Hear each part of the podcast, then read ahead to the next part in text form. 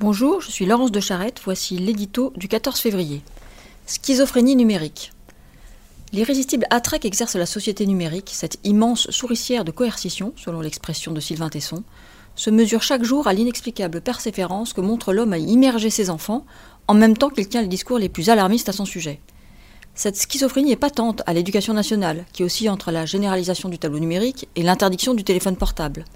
Mais pendant que l'école, aux prises avec la dictature du cool, les GAFA recrutent massivement leurs clients sur ces bancs. Google, dont l'environnement est accusé de changer en profondeur la nature de l'enseignement, au détriment des connaissances académiques, a déjà fait main basse sur la moitié des élèves du primaire et du secondaire aux États-Unis. L'avenir dira quel destin la firme réserve à l'ensemble des données ainsi collectées.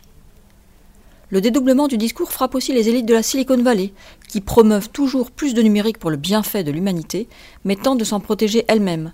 La légende veut que les jobs et les guettes aient ainsi banni les écrans de la maison.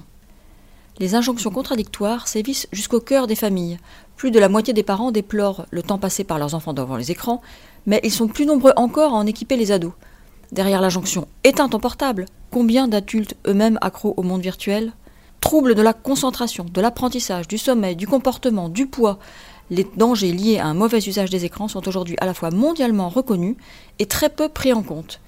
N'est-ce pas là le propre d'une addiction que de résister aux pressions de la raison? Comment imaginer pourtant que le grand hold-up de l'attention à visée mercantile qui se joue derrière nos écrans ne constitue pas un nouvel asservissement?